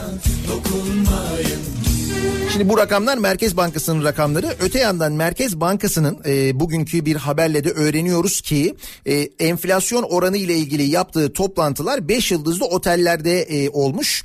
9 toplantı için 1.2 milyon lira ödemiş bu otellere Merkez Bankası. Biz de tam da işte böyle bu ekonomik kriz devam ederken nasıl tasarruf ediyoruz acaba biz yaşantımızda nasıl tasarruf ediyoruz diye konuşuyoruz. Dinleyicilerimize soruyoruz. Tasarruf etmek için e, bu sabahın konusunun başlığı. Reklamlardan sonra yeniden buradayız. Kafa Radyo Yol Durumu. Pazartesi sabahındayız. Sabah trafiğinin son durumuna hemen şöyle bir bakıyoruz. Yoğun başladığı pazartesi sabahı trafiği ve aynı yoğunlukla devam ettiğini söyleyebiliriz aslında. İkinci köprü trafiği Anadolu'dan Avrupa'ya geçişte şu anda Koz Yatağı'nda. Koz Yatağı'nda hatta E5'te geride küçük yalıdan itibaren başlıyor diyebiliriz. Buradan tır parkının olduğu noktaya kadar devam eden bir yoğunluk var. Elmalı'ya. Elmalı'yı geçtikten sonra hareketleniyor trafik. Köprü girişinde yoğunluk var. Ee, Göksu tarafından çıkışta da Beykoz tarafından gelişte de bu arada bayağı bir yoğunluk olduğunu söyleyelim. İkinci köprüye Kavacığa aşağı doğru. Birinci köprü trafiği de fena. E, köprü üzeri hatta köprüyü geçtikten sonra Zincirlikuyu rampasını çıkana kadar devam eden bir yoğunluk var. Geriye doğru bu yoğunluk şu anda Uzunçayır'a kadar ulaşmış vaziyette. Keza birinci köprüye çıkan tüm yollarda da benzer yoğunluklar yaşanıyor. Tünel girişinde çok ciddi bir sıkıntı olmadığını söyleyelim. Avrupa yakasında Tem'deki yoğunluk Bahçeşehir tarafında sürüyor. Bu yoğunluk Isparta Kule'ye geçene kadar. Isparta Kulesi orasında hareketleniyor trafik. İstoç önünde bir miktar ama asıl otogar sapağı sonrasında Seyran Tepe'ye kadar devam eden aralıklı yoğunluk var. E, Vatan Caddesi yönüne ise İstoç'u geçer geçmez trafik duruyor. Burada bir kaza vardı. E, atış alanı atış alanını geçtikten sonra e, kaza kaldırıldı. Kaza aksi yöndeydi ama yine de diğer tarafı etkiledi ve hala o etki sürüyor. E5'i kullanacak olanlar içinse Avcılar girişi Küçükçekmece arası yoğunluğu sürüyor. E, asıl yoğunluk Sefaköy rampasını inişte başlıyor ve buradan başlayan yoğunluk kesintisiz şu anda Haliç'e kadar sürüyor. Haliç rampasını çıkana kadar sürüyor. Hatta bu nedenle sahil yoluna çok ciddi bir kayış var. Sahil yolunda da trafik şu anda Ataköy'den geriye doğru Yeşilköy'e kadar uzamış vaziyette. Orada da çok ciddi bir yoğunluk var sevgili dinleyiciler. Tele alışveriş başlıyor.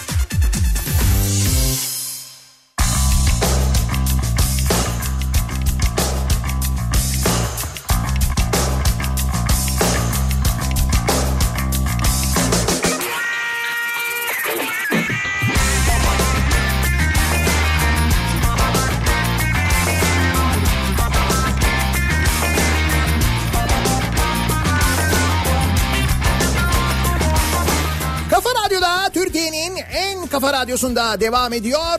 Daiki'nin sunduğu Nihat'la muhabbet. Ben Nihat Sırdar'la. 11 Mart pazartesi gününün sabahındayız. 8.30'u geçtik. Bursa'da bizi dinleyen dinleyicilerimiz için bir bilgi. Önümüzdeki cumartesi günü Bursa'ya geliyorum. Ee, Bursa Kitap Fuarı bu hafta sonu başladı. Devam ediyor hafta boyunca da. doyur Cumartesi günü kitaplarımı imzalamak için hem 35'i beklerken hem de severek dinliyoruz. İki kitabım var zaten. İşte bu kitapları imzalamak üzere cumartesi günü Bursa Kitap Fuarı'na geliyorum. İnkılap Yayın Evi standında olacağım. Bursa'da bizi dinleyenlerle orada buluşuyorum haberiniz olsun. Saat 13'te e, oradayım 13'ten itibaren. İnkılap Yayın Evi standında sizlerle buluşuyoruz Bursa'da. Sonra e, Bursa'dan nereye geçiyoruz? Çanakkale'ye geçiyoruz. yarim 18 Mart pazartesi günü Çanakkale'den yayındayız. çalar 18 Mart zaferinin yıl dönümünde Çanakkale'den yayınlarımızı yapıyor. Ondan sonra da Çanakkale'den İzmir'e geçiyoruz. Haftaya da İzmir'de olacağız birkaç gün. İzmir'de yayınlar yapacağız. İzmir'in belediye başkanı adaylarını yayına alacaklar. Kripto Odası'nda Güçlü Mete, Candaş Tolga Işık. Tabii onlar İzmir'e gitmişken ben bu fırsatı kaçırır mıyım?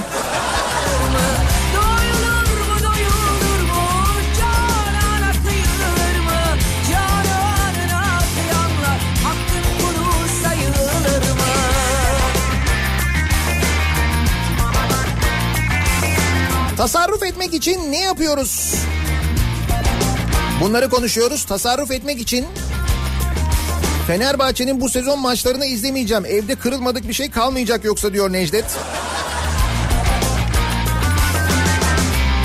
Sadece tuttukları takımın durumundan dolayı değil de futbolda eskisi kadar keyif vermediği için ister istemez insanlar bu futbol e, aboneliklerini futbol izleme ile ilgili aldıkları abonelikleri iptal ettiriyorlar. Ben çevremde çok duyuyorum bunu. Garibim Yani önümüzdeki sezon yayıncı kuruluş için çok zor geçer ben sana söyleyeyim. Hele bir de bu Başakşehir şampiyonluğuyla. Hoş Başakşehir e, taraftarları tabii milyonlarca abonelik alırlarsa başka da.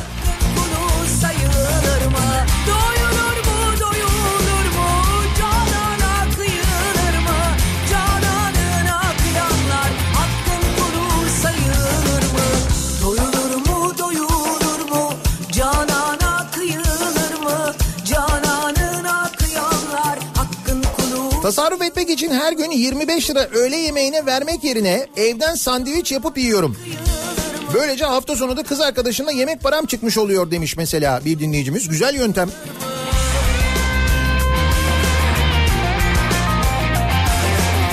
Tasarruf etmek için giyim alışverişinin bir kısmını mağazadan değil ikinci el veya etiketli kıyafet satan uygulamalardan alıyorum. Evde kullanmadıkları kıyafetlerini satanlar. Farkındasınız değil mi? Öyle satış sitelerinin ne kadar yoğunlaştığından.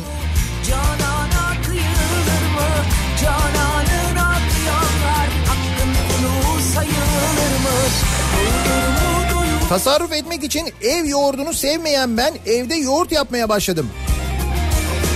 Sütün litresi 3 lirayken 4 lira oldu. Tabii siz ev yoğurduna o kadar yüklenince... Ama ev yoğurdu iyidir, güzeldir. Tasarruf etmek için eee, kahve yerine çay dağıtıyorum. Ha. Evet önceki seçimlerde genelde kahve olurdu şimdi çay atılıyor değil mi?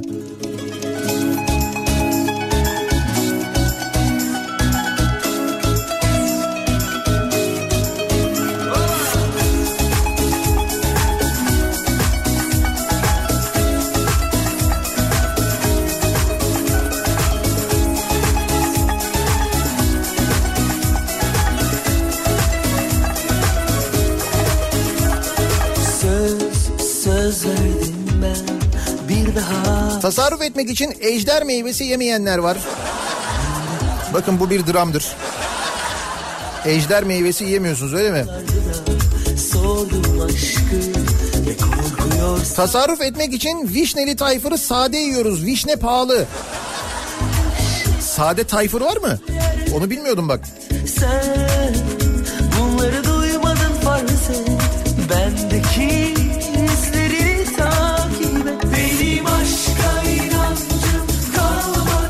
Tasarruf etmek için balık yemiyorum. Kendim tuttuğum zaman yiyorum.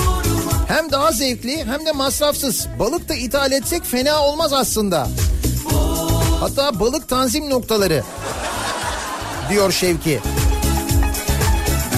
Bence balık ithal ediyoruzdur zaten de.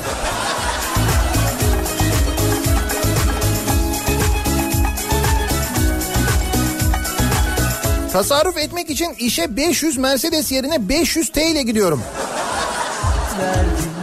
Bence süper yöntem. İkisi de 500. Değil mi yani? Birinin başında S var, birinin sonunda T var. Ayrıca 500 T efsane biliyorsun. ve korkuyorsam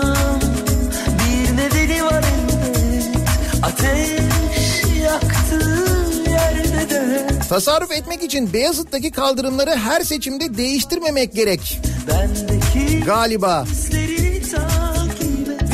Ne olmuş Beyazıt öyle ya? Oo. kalmadı Savaş alanı gibi.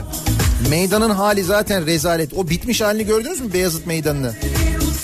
Gördünüz mü Beyazıt Meydanı'ndan haberiniz var mı? Şöyle söyleyeyim. Taksim Meydanı'nın son halini gördünüz mü? Heh. İşte aynı adam yapmış. Kim yaptıysa aynısı aynısı. Gitmiş güzelim Beyazıt Meydanı. Çok fena ya.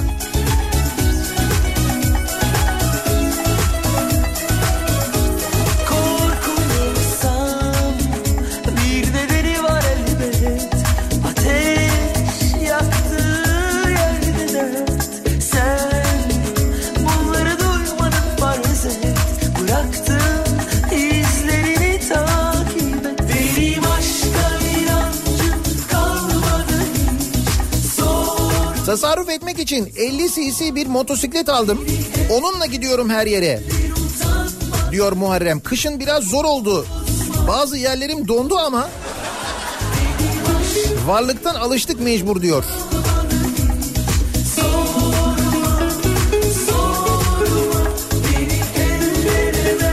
Tasarruf etmek için ekmek almıyorum diyor Fatih. Kek, simit, poğaça türü gıdalar tüketiyorum.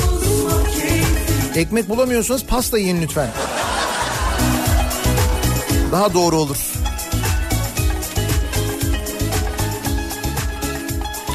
Tasarruf etmek için menemeni soğansız yiyorum ama bunu bindiğimiz uçakların pilotlarına söylemiyoruz ki kavga etmesinler uçuş ertelenmesin. Ya bu doğru mu? Ee, bununla ilgili Türk Hava Yolları bir açıklama yaptı mı? Türk Hava Yolları'nın e, İstanbul-Beyrut uçuşu ve bu e, İstanbul-Beyrut uçuşunu yapan kaptanlar arasında ki Airbus 330 e, uçak yani geniş gövdeli uçak İstanbul'dan Beyrut'a uçuyor. Sonra Beyrut'ta e, kaptanlar kavga ediyorlar. İki, iki kaptan kavga ediyor. Kavganın sebebinin menemenin soğanlı olup olmaması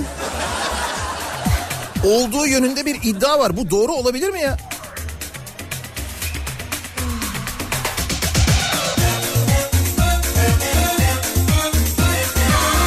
Yani e, Lübnan Lübnan'daki bu havacılık hesaplarından bir tanesi yazmış bunu da. Onun için dedim acaba Türk Hava Yolları'ndan konuyla ilgili bir açıklama var mı? Çünkü ben başka bir yerde de şöyle okudum. E, indikten sonra kaptan pilot e, yardımcı pilotun e, uçuş performansını eleştirmiş.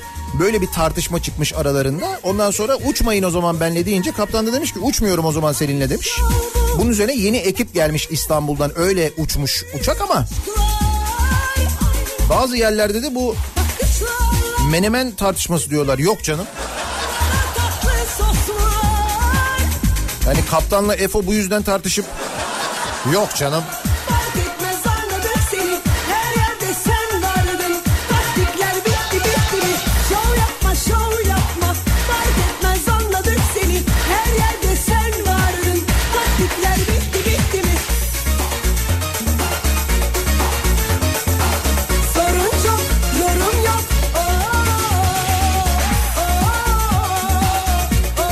Vay Özgür bizi şu anda uçakta dinliyor. 35 bin feet'te. Nereye uçuyorsun? Gangzou'ya mı uçuyorsun? O zaman e, kabin ekibine söyle pilotlara menemen vermesinler. ya ne olur ne olmaz. Aman diyeyim yani. Bir de kemerini tak ha. Kemeri sakın çözme.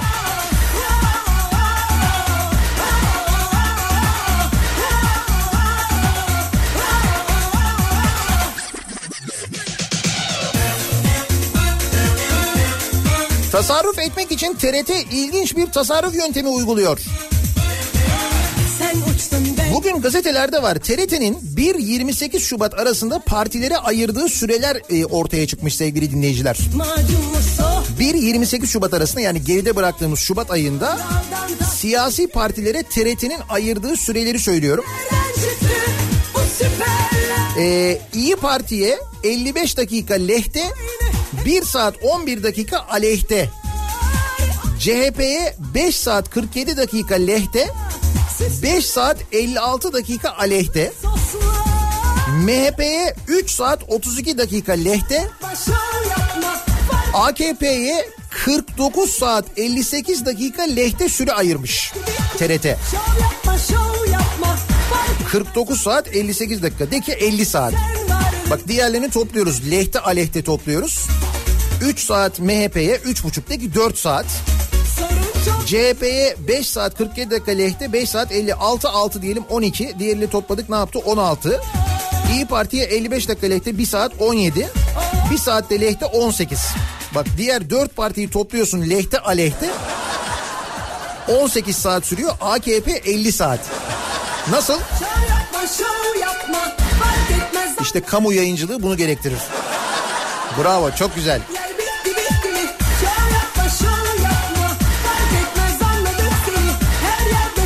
Kızıyorsun ama bu TRT'nin parasını kim ödüyor? Sen ne diyorsun?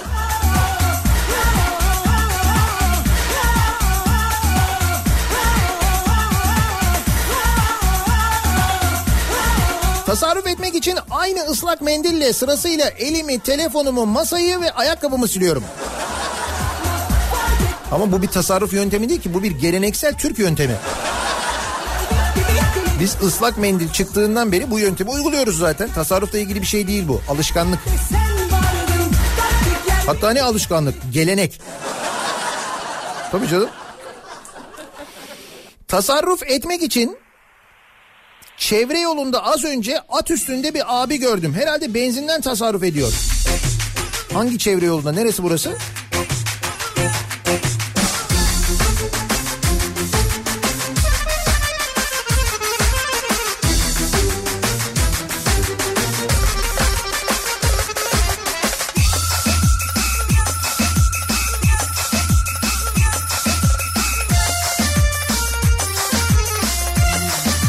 Patatese yapılan gümrük indirimi 20 Nisan'a kadar geçerliymiş. AliExpress'ten patates alacaksanız eğer. of 20 Nisan'da bitiyormuş gümrük indirimi. Bitti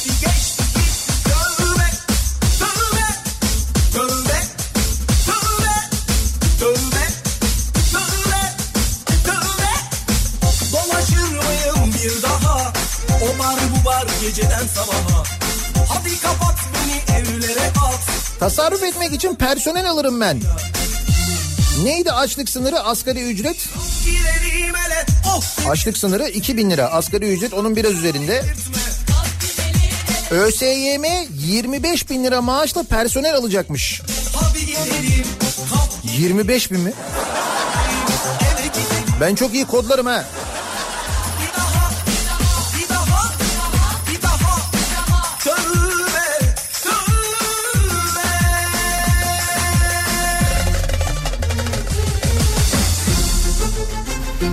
Tasarruf etmek için çamaşır makinesini gece 10'dan sonra kullanayım dedim. Meğer ondan sonra ucuz elektrik hanelere değil fabrika ve sanayi ucuz veriliyormuş. Bunu öğrendim faturada değişiklik göremeyince. Ama o galiba sayaçla falan da alakalı öyle bir şey yok muydu ya? Yani e, son tüketicinin de öyle bir indirim durumu var ama sayaçla ilgili galiba değil mi?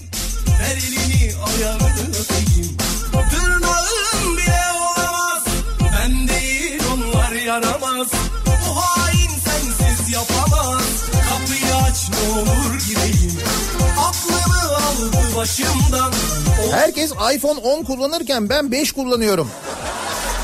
Tasarruf etmek için yarısı. E tabii yarısı. Fiyatı yarısından da ucuz.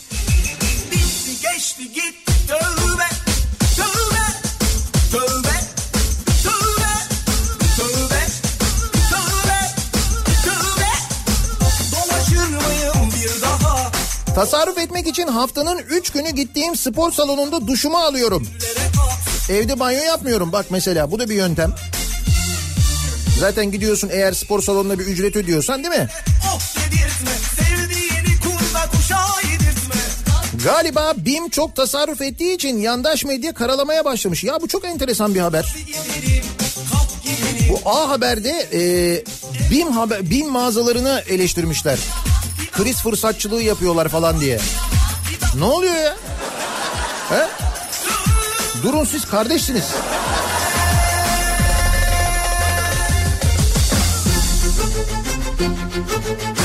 Vardır başka bir şey. Reklam gelmemiştir.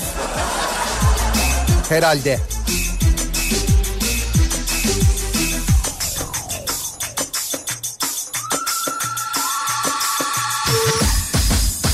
Tasarruf etmek için telefonumu kafede çay ya da kahve içerken şarj ediyorum.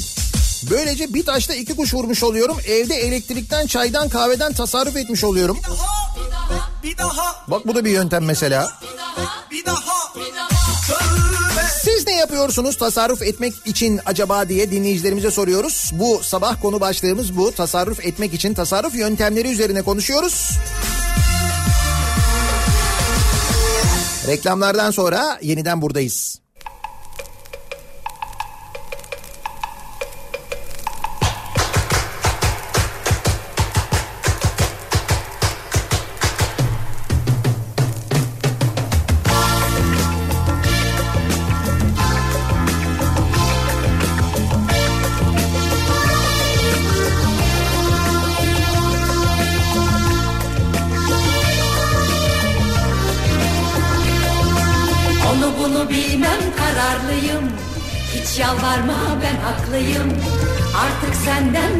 Kaçmalıyım Başka çaresi yok. Onu bunu bilmem kararlıyım. Hiç yalvarma ben haklıyım. Artık senden kaçmalıyım. Başka çaresi yok. Aa, sen ne dersen de. Aa, böyle sürüp gitmez. Sanma sonu gelmez. Senle benim aşkıma hiç akıl ermez. Onu bunu bilmem kararlıyım. Hiç yalvarma ben haklıyım. Artık senden kaçmalıyım. Başka çaresi yok. Onu bunu bilmem kararlıyım. Hiç yalvarma ben haklıyım. Artık senden kaçmalıyım. Başka çaresi yok.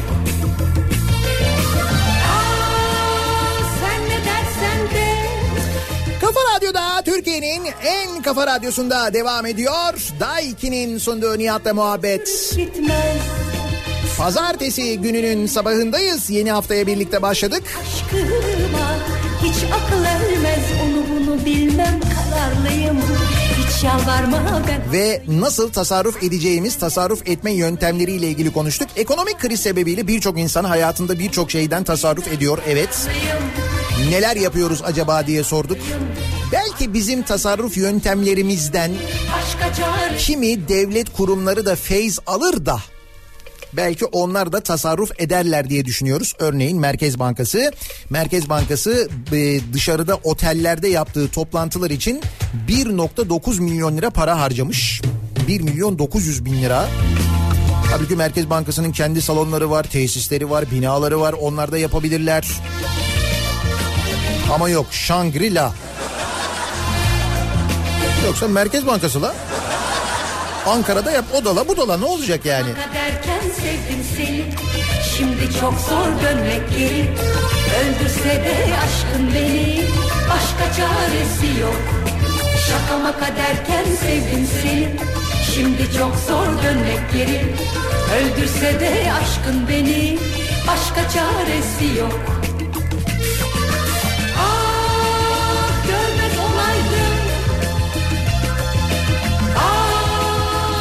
Tasarruf etmek için avizede bulunan 5-6 lamba sayısını 1'e indirdim. Tasarruflu ampulden de tasarruf eder olduk diyor Ferit. Ne benim aşkıma hiç akıl ermez onu bunu bilmem kararlıyım. Hiç Beşiktaş'ta semt pazarında orta boy sarmalık lahana 25 liraydı. Daha bunun yağ, eti, soğanı, pirinci, baharatı, doğalgazı var. bilmem. Demek ki lahana sarma. Tasarruf etmek için yemeyeceğiz. Ben kaçmalıyım. Onu bunu bilmem kararlıyım. Tasarruf yöntemleri tasarruf etmek için başlığıyla sosyal medyada Twitter'da paylaşılmaya devam ediyor. Bu başlıkla yazılanları takip edebilirsiniz siz de. Biz süremizi bitirdik. Mikrofonu Kripto Odası'na Güçlü Mete'ye devrediyoruz. Türkiye'nin ve dünyanın gündemini aktaracak birazdan size son gelişmeleri. Akıl ermez onu. Bu akşam 18 haberlerinden sonra Sivrisinek'le birlikte yeniden bu mikrofondayım. Eve dönüş yolunda sizlere eşlik etmek üzere. Onu bunu bilmem kararlıyım. Tekrar görüşünceye dek güzel bir gün, güzel bir hafta geçirmenizi diliyorum. Hoşçakalın. Onu bunu bilmem kararlıyım Hiç yalvarma ben haklıyım Artık